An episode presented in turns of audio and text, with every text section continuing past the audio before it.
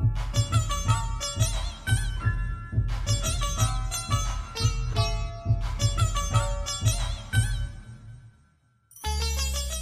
Quello di oggi è un podcast dedicato ai modi di dire e alla cucina, un viaggio tra la cultura, la tradizione, la letteratura e il cibo. Gli italiani mangiano sempre e quando non lo fanno parlano di cibo. Non so esattamente chi abbia detto queste parole, ma sono sicuramente lo specchio della nostra società. La stragrande maggioranza degli italiani è solito parlare di cibo e lo fa soprattutto a tavola. Il tema principale è il cibo che si sta mangiando in quel momento, che si è mangiato o che si mangerà. Insomma, il cibo è un argomento che gli italiani italiani masticano parecchio. Ma se è vero che parliamo di ciò che mangiamo, è altrettanto vero che parliamo come mangiamo? A giudicare dai numerosi modi di dire e proverbi legati al cibo, direi proprio di sì. Eccone alcuni di uso comunissimo nella vita di tutti i giorni, ma siccome sono veramente tanti, vi do appuntamento già ad un secondo podcast sull'argomento. Intanto iniziamo con qualche esempio nato con il cucchiaio d'argento in bocca, in inglese Born with a Silver Spoon in One's Mouth e in Italia diventa Nato con la camicia non tutte le ciambelle riescono col buco. È così che siamo soliti consolarci quando qualcosa non va proprio come vorremmo. Questa espressione si ritrova nel 1800 nella raccolta di proverbi toscani di Giuseppe Giusti e ha origini nella saggezza popolare perché lo dice la fornaia maestra di lingua. Sempre a proposito di carboidrati, ecco il chi ha il pane non ha i denti, ovvero chi ha gli strumenti per fare ciò che desidera, purtroppo non sempre ha anche le materie prime per realizzarlo e viceversa forza e pane e denti sono protagonisti anche di un altro proverbio. Se qualcosa è o non è pane per i nostri denti, significa che siamo meno all'altezza della situazione e sappiamo meno superare ostacoli e difficoltà di una particolare condizione. Sempre nel campo della panificazione è il detto render pan per focaccia, espressione che c'è pure in Gran Bretagna e in Francia, ma lì non ha a che fare col mangiare. Gli inglesi dicono this for that e i francesi rendre l'appareil. Noi usiamo questo proverbio quando parliamo di un torto subito e di quello che vorremmo dovremmo fare per vendicarci.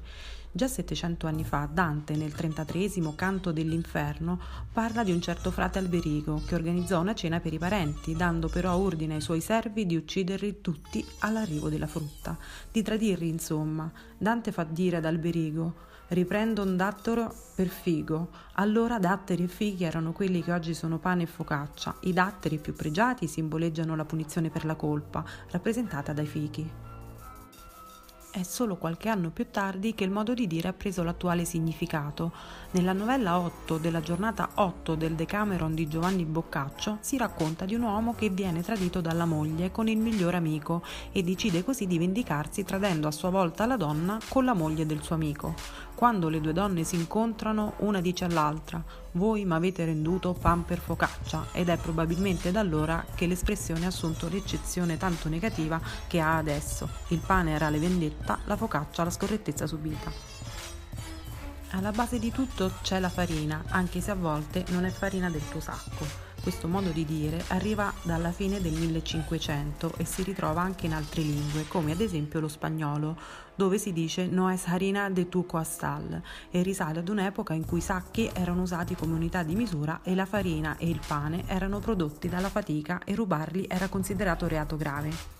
E sempre di pane si parla in Toscana, che con le sue famose zuppe sarebbe la patria di origine di altri proverbi, come se non è zuppa è pan bagnato, che sta a significare due cose o azioni talmente simili che potrebbero essere la stessa, proprio come lo erano le versioni più antiche e semplici della zuppa e il pane raffermo inumidito ed ecco anche il lievitato italiano per eccellenza.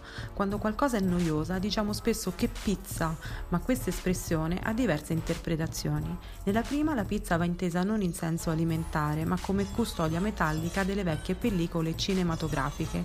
Il detto deriverebbe dall'associazione con un film particolarmente lungo e monotono. Nella seconda interpretazione la pizza rientra in cucina, qui ci si riferisce all'impasto basso e piatto, quindi noioso, che caratterizza questa ricetta. In una terza ipotesi si intende sempre la pizza che si mangia, ma solo dopo una lenta lievitazione, cosa che richiede una lunga attesa e molta pazienza. La stessa pazienza che dovete avere voi per sentire come prosegue questa ricerca tra i modi di dire e la cucina legati alla nostra cultura.